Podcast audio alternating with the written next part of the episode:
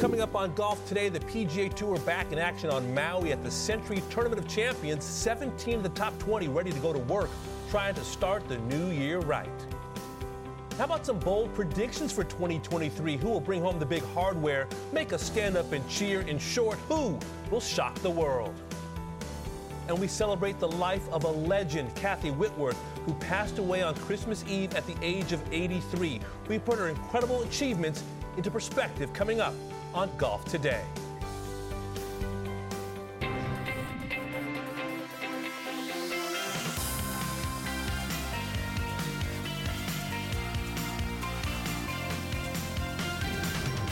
Golf Today. Ah, yes, the PGA Tour begins the year in paradise this week for the Sentry Tournament of Champions. For the 25th time, this event will take place at the Plantation Course at Kapalua Resort with 17 of the top 20 in the world in this field. And a happy new year. This is Golf Today. Damon Hack alongside Eamon Lynch of Golf Week magazine. I don't know about you, buddy. I feel like the Sentry Tournament of Champions has its its groove back. Designated event, 17 of the top 20, reminded me of Tiger and Ernie back in the day. Yeah, it's a new year, a new era in golf with these designated events that, that fans have been talking about as elevated events for so long, but they are f- formally known as designated events. And it's sometimes hard to tell at a tournament like Sentry what has changed because it's always been a small field, it's always been a very elite field of winners on the PGA Tour. But one thing that is an indicator of how much has changed is the prize money they're playing mm. for $15 million this year versus $8.2 million in 2022. And this is also a lucrative week for guys who featured in the Player Impact Program mm. because mm. this week, on the conclusion of this tournament, 75% of that bonus money is paid out. Yeah, a purse uh, increase of $6.8 million. I was checking the field list. I don't see Rory McIlroy's name anywhere on it, and you're thinking, wait a second, this was the guy who kind of helped, you know, push these changes along. What should we make of Rory not being in the field this week? I don't think we should make anything of it. I mean, all of these guys get at least one out from the, the 13 elevated events plus the four majors, mm. but the 13 that are under the control of the PGA Tour, the, the top 20 players as they're, as they're deemed, uh, all get one free pass. Rory McIlroy's will come later in the year. He's only ever played this event once back in, in 2019. He finished fourth. He typically doesn't start his year until towards the end of January, either in the Middle East or sometimes at Torrey Pines. My guess is we'll first see Rory McIlroy at the Waste Management Phoenix Open, mm, which will also be a designated event, the first of two in a row, with the Genesis the week after that in Los Angeles. But, you know, the, the, the whole point of these events is to have the collective elite players performing together rather than focus in on where one guy is. That's the way the tour was operated for years, right. and how fans reacted to it, and what sponsors feared was the, when is the, is the one guy who mattered mm. playing our tournament. The point of this is to prove that there are a lot of guys who add value to a tournament, so his absence shouldn't yeah. really count for much. Hopefully, uh, we'll see Rory in Phoenix. We'll be in Phoenix for the WM Phoenix Open as well. As we get closer to the start of the golf in 2023, reminder you can catch live first round coverage of the Sentry Tournament of Champions tomorrow, 6 p.m. Eastern Time, right here on Golf Channel. Just love this Coore Crenshaw design, highest ranked players in this field. As mentioned, no Rory McIlroy. We've got Scottie Scheffler, the player of the year, UCLA's own Patrick Cantlay, world number four. You got Will Zalatoris, number seven. He's back after some injury trouble. More on him later. Justin Thomas, nice to see JT as well with more from Maui. Let's say Happy New Year and aloha to Todd Lewis. T. Lou, always great to spend some time with you. What are the players saying so far this week? Well, they're excited to get this year kicked off and this new era kicking off as well. By the way, it's just after 7 a.m. local time here on the island of Maui. The sun is yet to creep over the mountains that are the backdrop to the plantation course here at Kapalua. And it is misty, rainy a little bit. But you won't hear me complain. This is the great uh, way to kick off 2023 is being on the island of Maui. And for the 39 players in the field, they feel the same as well. As I mentioned, this is a new era, the first of what is 17 designated events on the PGA Tour schedule for 2023 that includes the major championships, the players, the FedEx Cup playoffs, and of course this event as well. The average purse, $20 million right now. The purse here, $15 million. The winner this week gets $2.7 million, and there are only 39 players in the field. I caught up with some of those prominent players in the field yesterday and asked them what these designated events will do for the fans of golf and the PGA Tour? I think it's a good thing because it will be highlights throughout the year to be looking forward to that are not majors or the Players Championship, right? I would hate for golf to get to a point where nobody cares what happens 40 weeks out of the year except the majors. And I think these events, this one especially, Phoenix Open, having the Super Bowl the same week, are going to be weeks where people are going to be a little bit more intense about what's going on because you, you will have most of the greatest players in the world playing together, which up until now it hasn't really happened that often. I mean, hopefully it's better for the fans. That's you know that's been a really big talking point for us to come up with the best product possible to grow the game of golf. And you know, all, all the boys out here, uh, we've all been pretty much on the same page to try and make that happen. So hopefully the fan experience becomes better. Us showing up more often at the same events becomes you know more likely or or uh, more obvious to the fans, and uh, then producing a better product. Well, I think um, for me, you know, it allows me to stack up against the best players in the world every week or every one of those designated events, and um, to know that all those guys are going to be there just about every week is um, it's exciting, and I think you know that kind of goes into the fans' perspective of um, you know knowing that the best players in the world are going to be teaming up together more often. Um, I think it's great for the fans, it's great for us, and uh, we're looking forward to see how kind of it progresses. Uh, well, first and foremost, I think it's unbelievable for the fans. I mean, it's um, it's a great opportunity for them to not only see some of the top players that they got to see, but they're going to get to see all of them. And I mean, that's um, as a, as a golf fan myself. Uh, I mean, I don't know how you can like that, you know. And then as the competitor and myself, you know, I want to compete against the best in the world and and want to do it as often as possible. And I think that's that's the product that we've we've kind of come up with. And um, and starting with this week at a beautiful place like Kapalua is pretty sweet. Yeah, the first of 17 designated events on the PGA Tour schedule for 2023, which was originated by the PGA Tour to have the best players, the most popular players playing together more often. Now, there are some significant names that are not here that were touched at the top of the show, one being Shane Lowry, who was eligible to play according to the PGA Tour, and Rory McIlroy, but as Eamon was mentioning, mentioning, not a huge deal. You are excused one of these designated events for personal or professional reasons. But if Rory or Shane miss another one of these designated events, then they are not eligible to be fully compensated for their player impact there PIP money, uh, which is a large amount of money that they will be playing for at the end of the year. And by the way, in regards to the conditions here on this very fun golf course, it has been fairly firm here throughout the week. Got a little bit of rain, as I mentioned earlier, but it should be firm uh, the rest of the week. The weather conditions seem dry right now. Expect a lot of birdies, and the whales will be jumping out here in the Pacific in the background as well. Love that. Firm and fast, how it's supposed to play. Much more from Todd Lewis from Maui in just a little bit, folks. Let's take a look at the Comcast Business Tour Top 10 as recent FedEx Cup history suggests one of the top 10 golfers will leave the Tour Championship with the big trophy, with the title, with the cash. In fact, four of the last five FedEx Cup winners were in the top 10 going into the postseason. Yes, all roads lead to Atlanta, Georgia, and the Tour Championship. All right, folks, time now to look ahead to this year and talk about the biggest storylines. Welcome in Paige Mackenzie. Paige, happy new year. The biggest storyline for you in 2023 is what?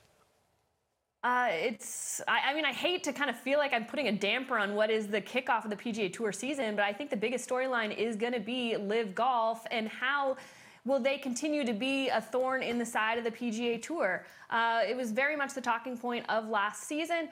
Uh, anxious actually to see this Netflix special that's expected to come out early this year. That you might get some player perspective that would have been off uh, the press conference cameras and a little more candid on what players really feel about how this is all playing out. But I think there's just still so many questions, Damon and Eamon, of, of how how will they continue to live together uh, in this professional golf landscape? Yeah, I'm totally with Paige on this as as the leading story in the game this year. This was not a one act drama in 2022. And it's fought out on a couple of different fronts. There's obviously the legal front that's going on, mm. and then there's the, the practical front. And the first kind of benchmark that we're going to see this year comes next month in the United Kingdom when the LIV action against the European Tour to determine whether or not LIV players can continue to compete on the European Tour, the DP World Tour. That takes uh, centre stage in court in London in February. And then there, there's all of the ancillary stuff going on around it. You know, can the PGA Tour keep player loyalty? the way it, it has over the last mm. few months because, you know, Greg Norman is still talking about that he's in conversations with top 10, top 20 players. He's promised between six and eight new additions to the LIV schedule. Well, the LIV schedule is eight weeks away. We still don't have the full LIV schedule publicised. There is no TV deal there. There's no sponsor deal. We were talking about all of this off-season activity. There was going to be horse trading between teams. Right. Well, if that's not happening either, so at a certain point, there's going to be a reckoning coming on that side of the, the ledger when, when LIV has to account for what is actually the return here for either spectators, players, or their investors. But there's also a reckoning on the PGA Tour as well. And it's going to be interesting to see how Jay Monahan handles what is a very onerous task of bridging what the elite players want mm. and expect versus what the majority of the journeyman members of the PGA mm. Tour are willing to concede. And that's not going to be an easy thing to bridge. So it's, it's, going to be an active year on all fronts, and it's all related to the LIV question. Isn't it amazing that the calendar has changed, but the story remains the same? And I'm with both you, Paige and Eamon, that LIV Golf will be the big story in 2023, in particular to me, how it relates to how it will work at the Masters tournament, having LIV golfers, you know, in the first major championship of the year. I mean, on Tuesday, Jon Rahm was already speculating what would be like having LIV golfers not just competing but dining at the Masters. And I know this is only probably funny to me, but I think that that Masters Champions dinner is going to be a little tense compared to how it's been in the past. So that's I keep thinking about it because I wish I wish I could be there and, and just be able to see how, how things work out.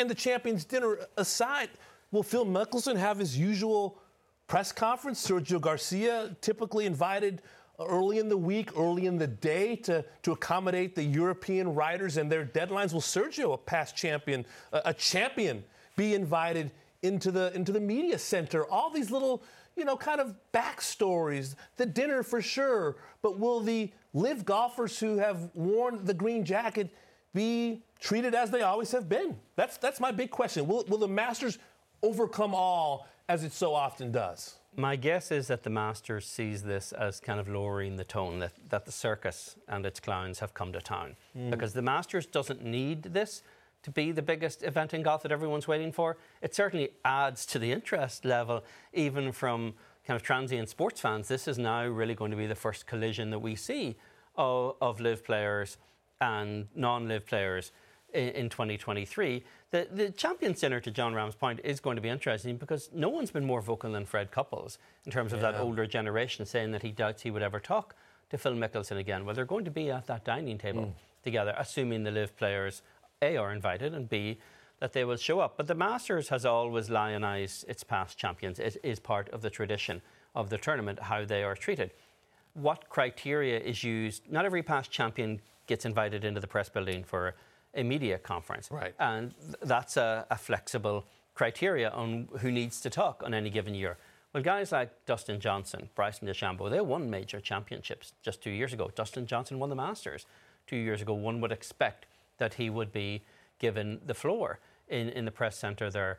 Others, who's to say, but you can be fairly assured that the Masters is not going to take or enjoy watching golfers yeah. parade around in their in their LIV gear because in Fred Ridley's statement that we saw a couple of weeks ago, it was very clear in the tone of the language that they do not perceive this to be either LIV golf or the division to be in the best interests mm. of the game. It's just something they're going to have to endure because to change criteria at this yeah. point leaves the Masters open to the allegation that LIV has been trying to level against everyone, mm. which is that there is a conspiracy right. against them. They don't have any evidence of that, but that's what they're trying to create that narrative. And had any tournament, be it the US Open, the Masters, or anyone else, changed its criteria, uh, to suddenly exclude them, then that, in the mind of LIV and its supporters, becomes evidence of a conspiracy. So it shouldn't be no surprise that LIV guys are going to be there, but it's going to be a scene. Do you think that uh, the Masters will overcome all? Uh,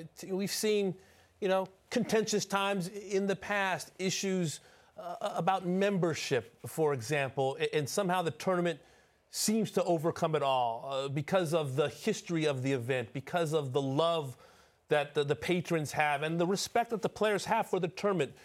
Do you believe that that, that will overcome any potential discomfort that Jon Rahm was speaking of? I, the Masters is always going to be the Masters.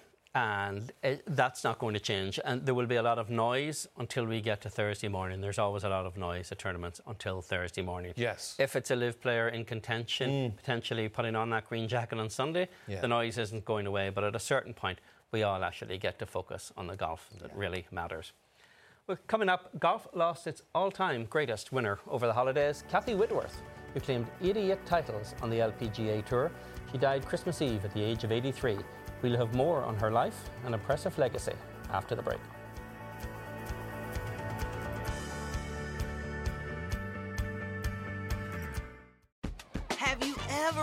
Magic to Walt Disney World like, hey, we came to play? Did you tip your tiara to a Creole princess or get goofy officially? Step up like a boss and save the day? Or see what life's like under the tree of life? Did you? If you could. Would you? When we come through, it's true magic. Cause we came to play. Bring the magic at Walt Disney World Resort. Dietz and Watson's been making meats and cheeses the right way since forever. What's that mean? It means never cutting corners, ever. It means cooking, not processing. It means our Virginia brand ham that's cooked to perfection, then twice baked to layer the flavors. It takes more time, but you can taste the difference. We come to work every day to do it the right way, even if it's the hard way. Because if it's not right for us, it's not right for you.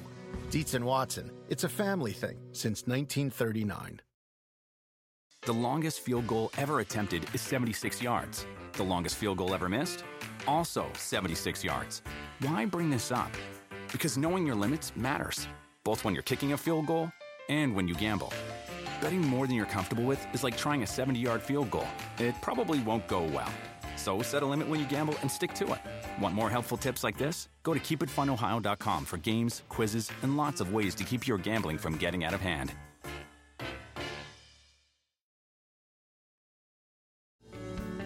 With more on the life and legacy of Kathy Whitworth. We welcome in Golf Week senior writer Beth Ann Nichols. Beth Ann, you have written a lot about Kathy Whitworth in your time in this business. What are the moments about Kathy's life that stand out to you? Oh goodness, I think I, I, I mean we can look at her resume, we can look at her records, and of course we're in awe. But but it's it's Kathy the person that I think that uh, sticks with me the most. When when you met her, she was so modest, so humble, you know, and she loved to talk about the greats in the game, and and she loved to talk about other people instead of herself. And so, you know, I, I think of a few moments. I think of a story that Renee Powell talks about when we speak to to Kathy's character, of course, Renee Powell was the second African American woman to, to compete on the LPGA. And like players do today, they often stayed in the, in the same player hotel for, for the week. And at, at one stop in particular, Renee said that she went in to check in and, and, and the person behind the desk said that they had lost her reservation. And, and somebody went out and, and told Kathy what was going on. And, and Kathy came back in and she said, either she stays or we all go and and that was Kathy Whitworth. She she was a woman of, of great character and and she she looked out for for everyone else and put others first. Beth Ann, her longtime partner Bettye Odle said that Kathy Whitworth died after collapsing at Christmas Eve when they were celebrating at a, at a friend's home. Do we know any more at this stage about the actual cause of death? Uh, uh, we, we do not at, at this point, but it but it does warm my heart to think that she was celebrating and laughing and creating, as as Bettye said, wonderful memories uh, on as she left the earth, the, the, same way that she lived her life. Yeah, she was so warm, but she also had a toughness, Beth Ann. As you know, she nearly gave up golf after a really hard rookie season, made only $1,200 that year. What kind of grit did Kathy and players of that era possess? Well, you know, Kathy wasn't a, founder of the LPGA, but she was almost there from the beginning. She certainly is a, pioneer for the for the tour, and and she was extremely hard on herself. And and one thing that I I love in her her little book of golf wisdom, she tells a story of of when she signed with Wilson Sporting Goods, and and they asked her to participate in their clinics, and so she spent six weeks with the great Patty Berg, learning how to hit all these different golf shots and developing this one hour script for the this clinic, and uh, and she learned how to get out of trouble. And she joked in the in the book that showbiz, you know, sort of uh, got her out of trouble. But what it did was it taught her how to hit a hit a fade. And she she says in another chapter, I didn't win a golf tournament until I learned how to hit a fade. And so not only did Patty Berg teach her how to hit, out of a bunker from a good lie and a bad lie, but she learned how to shape shots. And and what an incredible uh, gift that that was for her. And so so of course. Uh, Kathy Whitworth's always going to give credit to, to those who came before her. And she also made sure that she felt the responsibility for those who came after her. And so, as hard as she was on herself, she was always thinking about what's best for the tour and how can I give back. I'm curious about this, Beth Ann. If she enjoyed the mentorship of Patty Berg, to what extent did any players uh, of the current generation on the LPGA Tour reach out to Kathy Whitworth? Was she a mentor to any of the, the more recent players?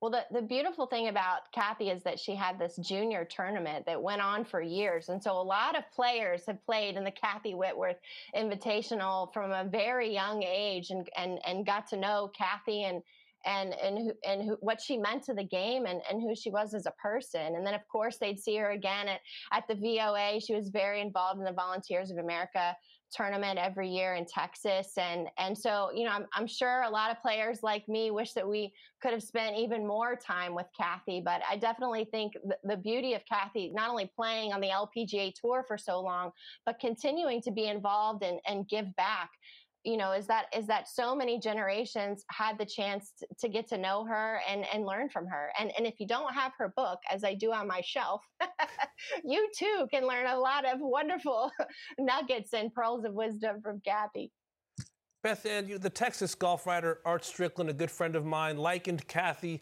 to, to Byron Nelson, you know, gentleman, gentlewoman. Do you think that Kathy, because of her warmth and, and her personality, maybe isn't given the proper due that she deserves as a player?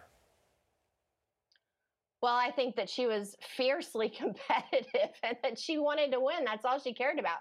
She didn't care about money titles. She didn't care about, uh, you know, records really. All she wanted to do was win every single week. And when you, when you, as Ron Sirak said in the piece, when you look at the number of times that she finished runner up, gosh, she came awfully close so many times in addition to her 88 victories. So, you know, I think that that Kathy's, you know, determination and, and and not only was she hard on herself, but I think one thing that's important to note is that she used that as motivation. So when she had a bad shot, she was motivated to do even better the next the next time around. It wasn't that that that that brought her down or, or took her out of the moment. She was able to to use that that for good. You mentioned the number of wins, the 88 wins, the, the 95 second place finishes, Beth Ann. When you look at the current crop of players, of active players on the LPGA Tour, Karrie Webb's kind of semi active, semi retired at this point with 41 wins. Next mm. on that list is Inbee Park with 21 wins. Are we ever going to see the likes of Kathy Whitworth again when it comes to dominance? I honestly I can't imagine that it's it's ever going to happen again. I mean, uh, not only from dominance but from playing that long having a career that that sustains that long it's just it's almost unheard of at, at this point in the game when when you talk to younger players about you know what they want to accomplish in this game and and you know i mean i, I think that's that's what's so beautiful about Kathy is that you know her her legacy you know will, will live on no matter what even if someone does do what seems impossible now and break her record or even match her record of 88 victories, especially on the LPGA. Um, but you know, she she will she will live on forever in in, in our minds and, and in our hearts and in the record books. Yeah, she was prolific, pure class as well. Beth Ann, thank you so much for your time on this Wednesday. Thank you. And folks, today we continue to honor the life and legacy of one of the great winners in the history of our game, Kathy Whitworth who passed away on Christmas Eve at the age of 83.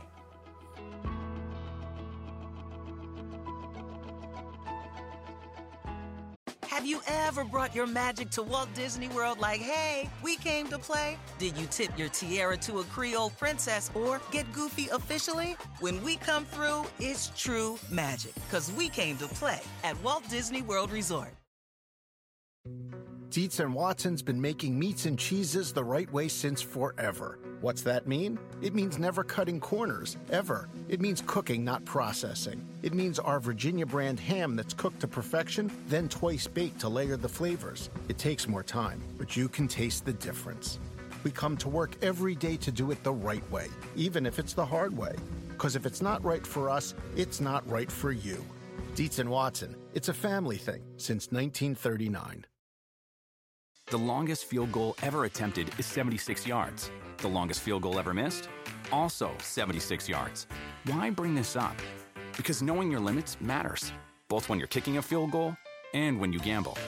Betting more than you're comfortable with is like trying a 70 yard field goal. It probably won't go well. So set a limit when you gamble and stick to it. Want more helpful tips like this? Go to keepitfunohio.com for games, quizzes, and lots of ways to keep your gambling from getting out of hand.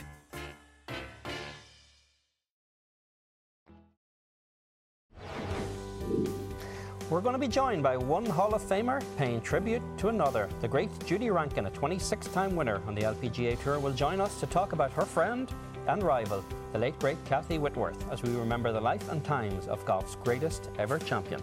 Golf Today continues now.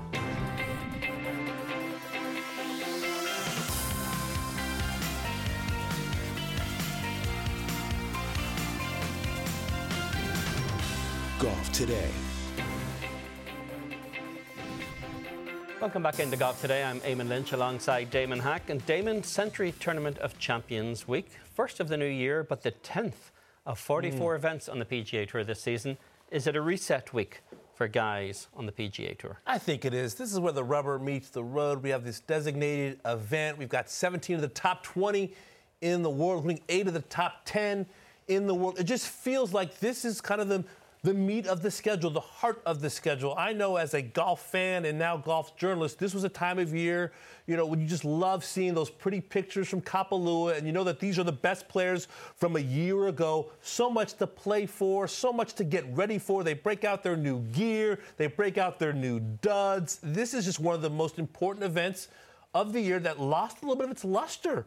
You recall there was a time when the best players stopped going. Tiger Phil didn't go to Maui anymore. But I feel like Justin Thomas, Jordan Spieth, those players really kind of helped put a little more fuel into the Sentry Tournament of the Champions. And it's hard to say whether or not it's a sprint or a marathon since we've 35 straight weeks of PGA Tour action now. But not everyone's actually starting this year with that kind of clarity. You talked about new duds, new equipment. Patrick Cantlay pointed out in his press conference yesterday that he's no longer under contract with Titleist. He's potential free agent on his equipment company, but he's also no longer wearing the apparel sponsor Mm. that he had as well. So he's very much starting from a blank slate. Said he's in the market for both. So not everyone has every bow tied up as they start this run to the FedEx Cup playoffs nine months from now. Yeah, well, everyone at home can enjoy these pretty pictures starting tomorrow. First round coverage at 6 p.m. Eastern Time, right here on Golf Channel. PGA Tour back in action for the first time in 2023. Again, tomorrow, 6 p.m. Eastern. First round coverage right here on Golf Channel. And as mentioned, fantastic field 17 of the top 20. You got eight of the top 10. You see there Will Zalatoris coming back from injury, the seventh ranked player in the world. Now, yesterday, Todd Lewis caught up with Will on the course. Well, it's good to see you back out here on the PGA Tour. Where is your body right now? Yeah, 100%. Um, you know, I took kind of a little bit of an extended break. Um, you know, I was given 12 weeks and I made sure that I came back and hopefully never have to deal with this again. So, uh, Mike Duffy, you know, Anthony Lissy, Damon, uh, Greg Rose, I mean, had a lot of really smart guys that kind of told me what to do and uh, feel really good. Physically, you, you seem good. Mentally, emotionally, was it tough sitting out, especially with the last two events in the FedEx Cup? Yeah, you know, it it was a lot to process because I hadn't had any time over the last two years to just kind of sit back and kind of process. And um, you know, I felt the first month and a half, yeah, I got pretty bored and, and was pretty frustrating to be sitting at home, considering it felt like the last two years had gone by in, a minute. But um, you know, those last two months, once I was able to get a club back in my hand, you know, to an extent, you know, chipping and putting, and then maybe finally getting into some irons and hitting some full swings by December. Um, you know, it was great. It was uh, it was a good time. You know, obviously uh, my life changed a little bit getting married, and so uh, it was uh, it was a a an involuntary four months that was actually really great. Is this honeymoon, by the way? No, we already went. All right, yeah. just checking. Maybe Yeah. Just say it's your second honeymoon. Yeah, All right, right. double honeymoon. Yeah, I told her same time next year. It sounds good to me. In regards to making sure this doesn't happen to your back again, did you have to alter your swing at all? Yeah, a little bit. You know, Greg Rose uh, took the whole team with me to go to uh, San Diego, go to TPI, and go work with Greg, and uh, learned a lot. I mean, you know, I, I, it's it's tough when you know my ball striking is obviously my my the best part of my game, and you know you're trying to find the stuff that will help with longevity. But uh, it's really just minor tweaks and setup, and um, you know, really, you know, he just he really just told me, hey, these are the few things you need to look out for down the road, and you know, hopefully never have to deal with deal with this again. All right, you haven't competed at this high high level since the summer of last year. You're coming here to a place you've never played before competitively. What's a good week for you? I have no idea. Um, you know, I feel really good. You know, I had a I had a really good couple weeks at home working with the coaches, but um, I think if anything, just the excitement to get back. You know, four months of sitting sitting on your butt, not really doing much golf is is pretty frustrating. So. Um, either way, you know, it's nice to earn your spot to come here, and um, you know, we'll see what happens. All right, let me broaden out finally. What's a good year for you? You know, I think that's a really good question. You know, I think, you know, right now it's just trying to get our feet wet and, you know, kind of see how I come out of the gates. And, and from there, um, you know, we'll kind of assess things. But, you know, the focus, is, as always, is, you know, April, May, June, July, you know, those are your majors. And, uh, you know, between the players and the four majors. So, uh, really, it's just trying to make sure that I'm prepped and ready to go by April. But you know where I feel with my game, I've, I don't really feel that rusty quite yet. Um, you know, we'll see. Obviously, once I tee it up on Thursday, where I'm at. But uh, overall, I feel really good. Speed's the same. You know, nothing's changed distance-wise. Haven't changed anything with the clubs. So you know, um, you know, four months off is a long time, but everything still feels really good. Wish you the best this week. Thanks, Thanks, man. Will. Yeah, good to see you. With more from Mal, let's welcome in the man on the ground, Todd Lewis, always hustling. What more did you learn from your time with Will in terms of the process of him coming back? Well, first, there's a mental and emotional aspect to him coming back. Let's not forget, he had just won in Memphis, and then after that, he had to shut it down the rest of the year. He had been so much looking forward to finally winning on the PGA Tour, so he had to fight through that bit of an obstacle. But physically, well, first he had to get some rehab on his back. You know, he's got these two herniating discs in his spine. Secondly, rest. But then he had to analyze his movement, and he worked with Dr. Greg Rose, who's a doctor of chiropractic, about the movement in his golf swing. And so he made some significant changes. One was his ball position. It was more towards his front foot. Now it's more centered. Secondly, the movement itself, it's more now rotational instead of a lateral shift. So that doesn't put a lot of stress, as much stress, I should say, say on his back. And he also made an equipment change. He has a, a driver that's an inch and a quarter shorter. It's going to give him more accuracy, but also takes a lot more pressure on it off his back because it's shorter. He's a little more upright. Uh, You know, if he had a longer club, he'd have to stand farther away from the ball and bend a little more. So those are three big components that he's changed in his golf swing. But he's told me, as you heard there, his ball speed and his swing speed seems to be the same as it was prior to him sitting out. He seems optimistic. Another key thing about him is the fact we saw this with Tiger when he went through his back issues. He didn't really, uh, Will didn't get a chance to go full throttle with his golf swing until December. That time leading up to December, he worked on his chipping and his putting. He says like his short game has really improved. His putting has been a deficiency in his game, but he thinks he's better at that as well.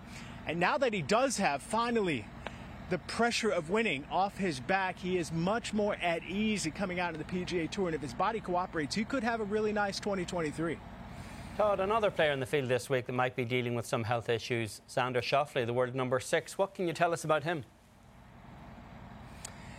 Well, he, like Will Zalatoris, has a back issue, but his is muscular, not structural like Will had.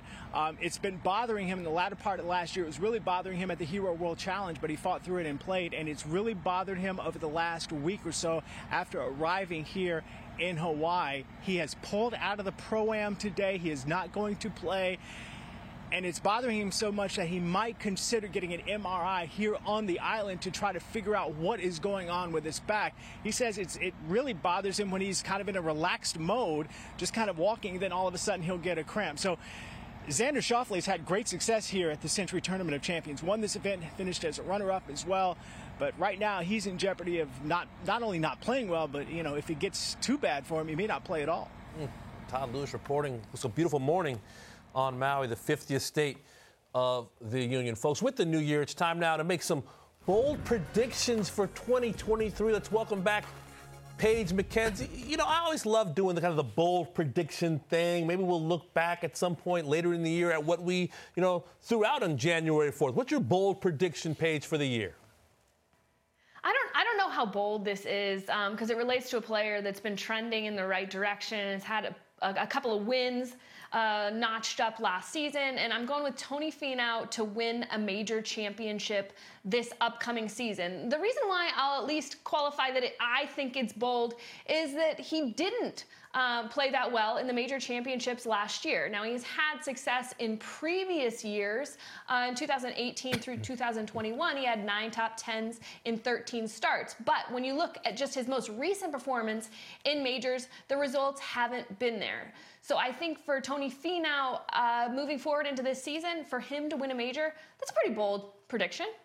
I think that's fair considering the bit of a thin resume in major championships, as Paige uh, notes. Yeah, he has a, those 10 top 10 finishes there. Nothing particularly recent, but you know the three victories this year kind of elevated Tony Finau from a guy that people wondered why he wasn't winning enough to now it, it seems a perfectly natural conversation mm. as to why isn't he winning big tournaments that matter. Uh, I mean, I'm when I make my prediction, I'm just thankful for the fact that there are 361 days left in this year, so it can either have enough time to come true or enough time to be forgotten.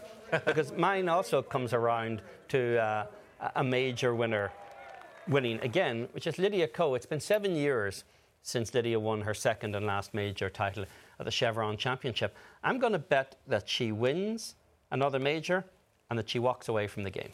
Whoa. I think life is changing, priorities are changing. She just got married. She did famously say that she would be gone by the time she's 30. She's still only 25, turns 26 in April. But she was on the show here in November and she was pretty non committal about her playing intentions beyond 2023. She's gotten back to number one in the world. She's won three times this year, perhaps playing the best golf of her career, which is a high bar from Lydia Ko. But I think if she gets one more major, I think she will go out on top. Wow, Paige, what do you think? You want to talk about bold, Lydia, another major, maybe not so bold, but walking away from the game. I mean, uh, that I feel like is going out on a very, very small limb uh, for Eamon Lynch. But I, I, don't see it happening. I don't see it happening for a couple of reasons. I think when she said that she would retire by 30, that's at a different phase in her life. She is married. Her husband, her now husband, was at her most recent win at the CME uh, Tour Championship. And if she can maintain that that balance on the road where she has like family life while she's still competing, I think that's what most players worry about is how do you balance it? Uh, how do you maintain a normal life on tour? And, and now she's managed to, to, to find a, to get a husband, find a husband, um, have that shared life that could potentially be on tour. Yeah, it's a good point. But you know, to your point, she's been at this for a long time. Like she's young, but she has been in the spot the absolutely winning as a teenager. You know, success in Canada and winning her major as a teenager. I mean, she has been much like uh, a, Lexi Thompson, she's been in the public eye for a very long time. Well, if I'm out on this tiny limb, and it can't be that small a limb to hold my weight these days, if I'm out on this tiny limb, as Paige said, I want to know how tiny a limb you're going to go out on here, Damon, with a bold prediction. Some might think this is tiny. I'm going to say Rory McIlroy wins the Masters and completes the career Grand Slam. And I, my comp is going to be Fred Couples in 1992 winning the Masters. You might say, well, wait a second, Fred hadn't won a major. Back in 1989, Fred had a chance to, to help the U.S. win the Ryder Cup for his good friend and mentor, Ray Floyd. Freddie lost Sunday singles to Christy O'Connor Jr. That low point motivated Fred Couples to become the best player in the world and win the Masters in 1992. I see a similar situation with Rory McIlroy with the low point in Wisconsin, the tears, putting the pieces back together to have this triumphant climb to the mountaintop. He's the number one player in the world. In April, doesn't need the Masters, I think, wants to win it, but everything in his life seems to be in working order. He has motivation with LIV Golf, this growing family, business interests outside the game, complete control of his ball striking, sublime on the greens, wedges hitting tight, no longer flying the greens. I just feel like you're measuring him for that jacket right now. I am measuring it. I don't know the size, but I just feel like everything. He doesn't need it. That's that's the beauty. I think that Rory McIlroy is a man in full, Paige Mackenzie. and because of that, because he doesn't need it, he will get it. I, love that that's how you put it.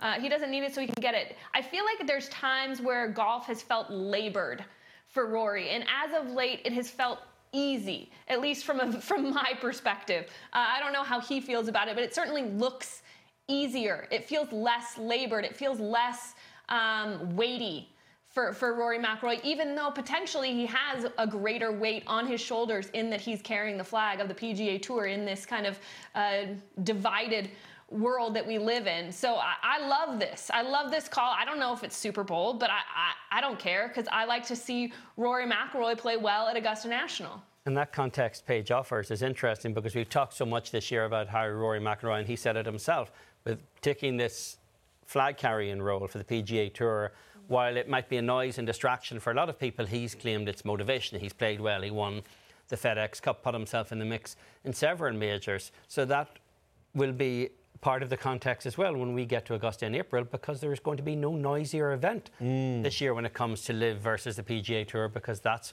where the LIV guys are going to be. And if we are measuring him for that jacket, I'm guessing it's probably about a 38 short. that sounds about right. I tell you what, if he sees Dustin Johnson or Cameron Smith, walking astride him on a Sunday afternoon at Augusta. I mean, he's already got a million reasons to be motivated for it, but that's just one more big reason for Roy McIlroy to get off the schneid and win that elusive green jacket. You think people are going to be watching that Sunday? No question about it, folks. Still to come on golf today, our good friend Judy Rankin will give her thoughts on one of the greatest winners in the history of the game, Kathy Whitworth. Judy joins us next.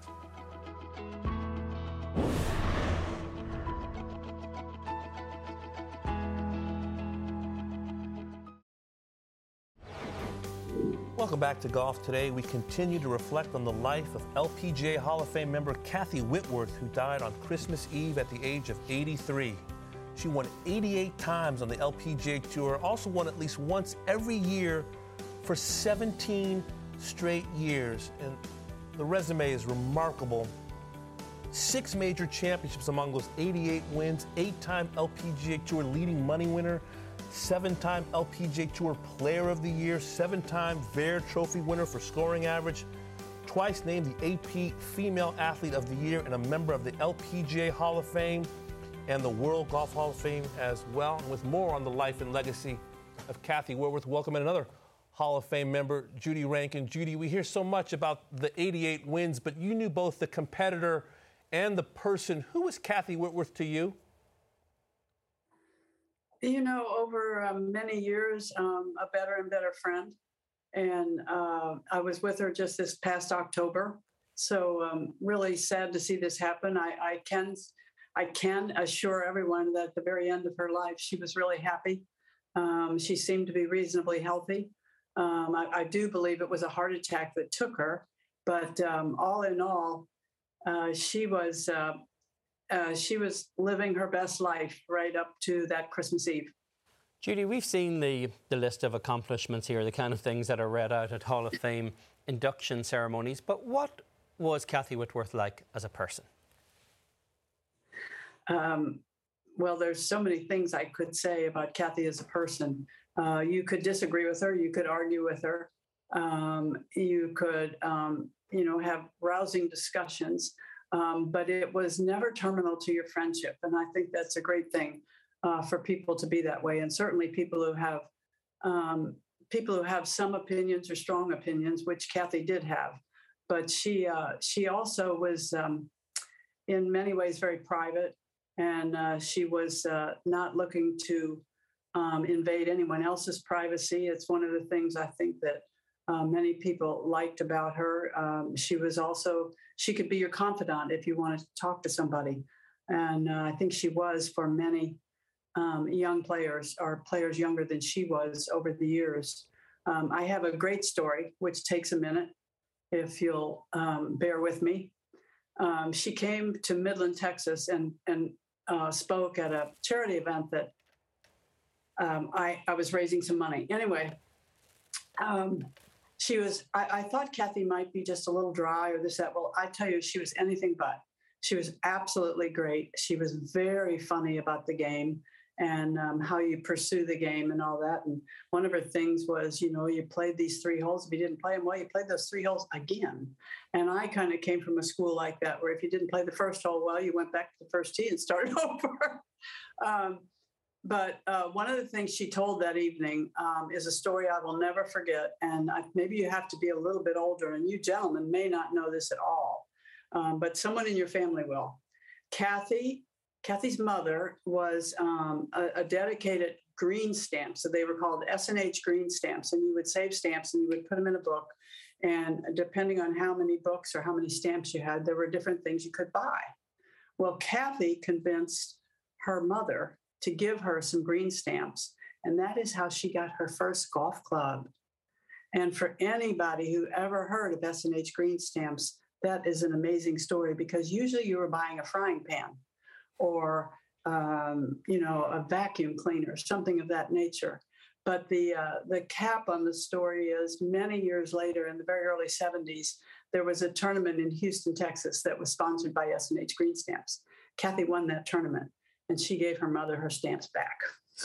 Oh, I love that story, Judy. There's so many great stories about Kathy, including one that said that during her rookie season, she struggled to, to have a scoring average south of 80, made $1,200, considered quitting the game. How did she get from there, in your mind, to the most prolific winner in professional golf? I think um, I think a lot of work. I think a lot of time on the practice tee. I think a lot of uh, experimenting. Um, I think along the way there were people who helped her. Certainly, um, at at some longer point in her life, Harvey Penick helped her some. But um, I think she figured a lot of it out for herself, and that's probably um, one reason that she won a lot. I think I think players who have a, a uh, are better at self-correcting on the golf course. Um, you know, play very well, and they they often are the players who don't shoot a lot of high numbers because they can self-correct. And I think she could always do that and she was not um, you know i would always say that mickey wright played so much of her golf as a beautiful game and she t- she just took a lot of pleasure in hitting the beautiful golf shot kathy whitworth took a lot of pleasure in hitting the right golf shot and hitting the shot that worked and helped her score and uh, that would be the difference in the two players two very great players extraordinary players but kathy was a player, um, not necessarily the most beautiful swinger of the golf club, um, not necessarily um, somebody that you would say stood out at one thing or another, although she was quite a good putter with a little bit of an outside in loop. Um, but she was just a player, and players find a way to win when it's good when it's good they're very good when it's not real good they're usually pretty good and I think that's how she won so many times.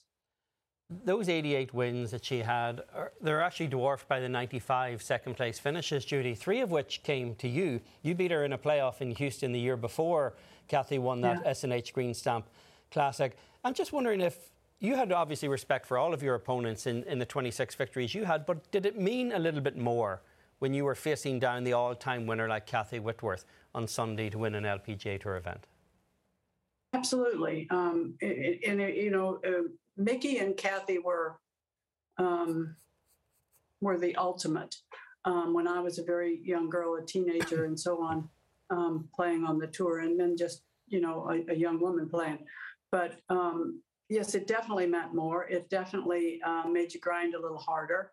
Uh, it definitely made you not quite as confident as you might have been playing two or three other different players. But uh, yeah, she she had loud footsteps, and um, and she was the least of the cocky people I have ever known.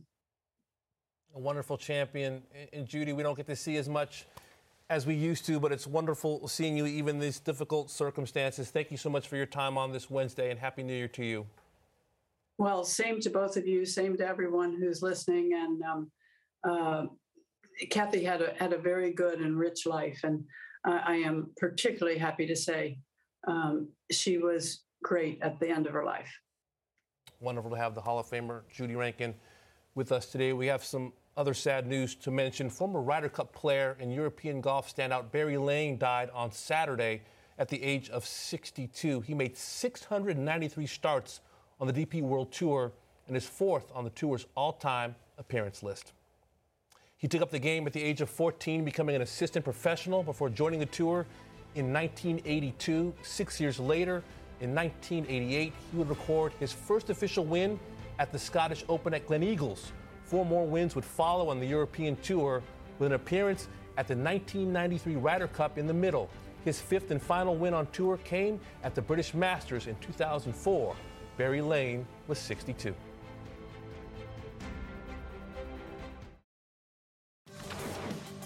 Welcome back to Golf Today. 2022 was a stellar year for Lydia Ko. On the golf course, she won three times, including the season long race to the CME Globe, and in the process returned to the number one spot in the Rolex women's rankings. And off the course, it was a big year too. On December 30th, Ko married her longtime boyfriend, Jun Chung, in a ceremony held in South Korea. How about that? Tell you what, some big time highlights from the past season. You see the major champions there. How about the 11 first time winners, five multiple winners? Lydia Ko, winner of the CME Group Tour Championship, and Player of the Year, Rookie of the Year, Atthaya Thitikul from Thailand. Right now, let's look ahead to the new season and bring back Paige Mackenzie in this LPGA look ahead. Paige, what stands out to you as we look forward to the new year? Well, it was obviously a banner year for Lydia Ko, but you could also say uh, that there was quite a mix up at the top of the world rankings throughout the season. Uh, started the season with Jin Young Ko uh, in good position, but she fought injuries. Nelly Korda missed three or four months of the year due to her blood clot injury. And then uh, obviously some great play by Nelly at the end, Lydia at the end. So when I look at this upcoming year, I get very excited with the race to number one in the world. Can Lydia Ko hold on? Or will there be a charge from Nelly Korda? Uh, Atthaya Thitikul also took over the spot for a brief period of time last year, that rookie of the year. She had an opportunity to be player of the year come end of the season. Minjee Lee came as high as two in the world due to her good performance in major championships. And again, will Jin Young Ko get back in position where she's healthy and can compete week in and week out. She had a level of dominance that the LPGA had not seen in quite some time when she held that world ranking for over a year. So I'm curious to see can Lydia hang on or is she going to be pressured by some of these chargers and, and make it an exciting uh, number one in the world kind of race throughout the season? Let's talk about the schedule for a moment, Paige. There are some obviously great venues on the lineup this year. There are some uncertainties on the schedule as well. What are you most looking forward to? Uh, yeah, for me, major championships always kind of pique my interest. And in particular, over the last several seasons, what we've seen is some of the great venues that the women have gone to and the purses increasing and all of that is important and separates the majors from the regular events. But keeping an eye on, in particular, this first major championship of the season, the Chevron Championship, this, of course, was known as the Kraft Nabisco, the Dinah Shore. Over the years, was always played in California in Mission Hills. We have now moved to the Houston, Texas area at the club at Carlton Woods. So I'm curious to see how this history will be mem- uh, memorialized at this new venue, uh, and also one of my favorite events of the year. How will it continue at a new venue? Uh, obviously, Baltusrol, an exciting new venue for the, the women, and then Pebble Beach. This to me is at the top of the list as it relates to venues that the women will play this year in major championships. First time ever that the women will be playing Pebble Beach in a U.S. Open. So I'm sure a lot of golf fans will be excited to see Pebble once again on on air, but more importantly to see how the women will tackle that golf course. You'd have told me 25 years ago, Muirfield, Old Course, Pebble Beach, Baltusrol. It's a wonderful time for the LPGA. Thank you so much, Paige. Yeah, thanks, Damon. And I tell you what, buddy, I was down in South Florida during the holidays. I spent some time with the tennis coach of Sebastian Korda, Radek Stepanek from, mm-hmm. from the Czech Republic, who was great Peter, old great old player, won a couple of Grand Slam doubles tournaments, and he, of course, is coaching Sebastian Korda, who's Nelly Korda's brother. It just reminds me of this family and, and this incubation that Nelly has had growing up obviously with her dad, Peter Korda, and mom, Regina, who was a fantastic tennis player. She is in this moment in time where I feel like she's going to come back in 2023 and win two more major championships. She's healthy now. When you are a young person in the prime of health and you have something taken away from you, you get perspective that you didn't have before. I think with the way she grew up, with the skill set that she has, and with the gratitude that she possesses looking forward, I think she's going to be back as the best player on the LPGA Tour. Speaking of how she grew up, are you a believer that the fact that she grew up surrounded by high achievers in athletics, her parents, the coaches, the family, friends, does that give her a belief in herself and what she ought to be achieving that maybe is a, a psychological step that other players might have to get up there for? I think so. It's just not a big deal. Success, hard work, it, it's part and parcel with what she saw as a child. And I covered the NFL for many years, very similar with Peyton and Eli. Yeah, the mm-hmm. dad Archie was a fantastic quarterback. It's just it's in the DNA. It's it's in the water. Paige. I, I look at Nelly Korda, kind of built in the same way, having spent some time with her. Success, high bar, high goals. There's just nothing that seems out of the realm of possibility because that's how she grew up. Yeah, there's a lot of physical gifts and physical talents, but one of the things that's always stood out to me from Nelly Korda is her mental side, aspect. Uh, I remember when she first won the Australian Open and her first opportunity to kind of complete that Korda gr- grand slam of Australian Opens. And I, I, like to see her in these team events as well. And when we talk about looking ahead to 2023, it's obviously it's a Solheim Cup year, which everybody looks forward to. It's the pinnacle of what uh, women's golf has had. But I don't want you to forget also about International Crown uh, when you look ahead to what's coming this season. We talked about uh, how important team events are, whether it's Ryder Cup, President's Cup. To me, International Crown and the format that they use is superior. It's four players from eight different countries that get to represent in this kind of round robin format. This is what we're looking for when you talk about the LPGA Tour, you talk about the best players in the world. They come from everywhere. It's not just Europe and United States. They come from everywhere. It gives players an opportunity uh, to compete as a team from everywhere around the world if your team and country can qualify. And it's great to see this event return to the schedule, Damon and Eamon. Uh, it was played in 2014, 16, 18. It was supposed to be played in 20, was canceled due to COVID, and this is the first time it's back on the schedule. Uh, so exciting times for the LPGA Tour. And, and I love this format. I think this is something that a lot of people have appreciated about kind of capturing the rest of the world, whether it's a Brooke Henderson from Canada, uh, if, if we can get Team Canada to qualify, whether it's Korea, who wouldn't have been able to participate in uh, Solheim Cup. So exciting format for the, the women that will be playing this year. And I'm fascinated by someone Paige mentioned earlier as well, Jin Young Ko, who went through that stretch where she was just so imperiously dominant mm. in this game. Now she's she's never sounded more lost. She's you know number five in the world is nothing to turn your nose up at, but she sounds more lost and lacking in confidence than she ever has before. Tells you how high the success was for her. And I think Paige makes a wonderful point about the LPGA really wrapping its arms around its diversity and its international flavor and kind of leaning on it. I thought Mike Whan, the former commissioner, did a wonderful job of playing up the international part and makeup of the LPGA Tour. A lot of people with a lot of high bars being set for them in 2023.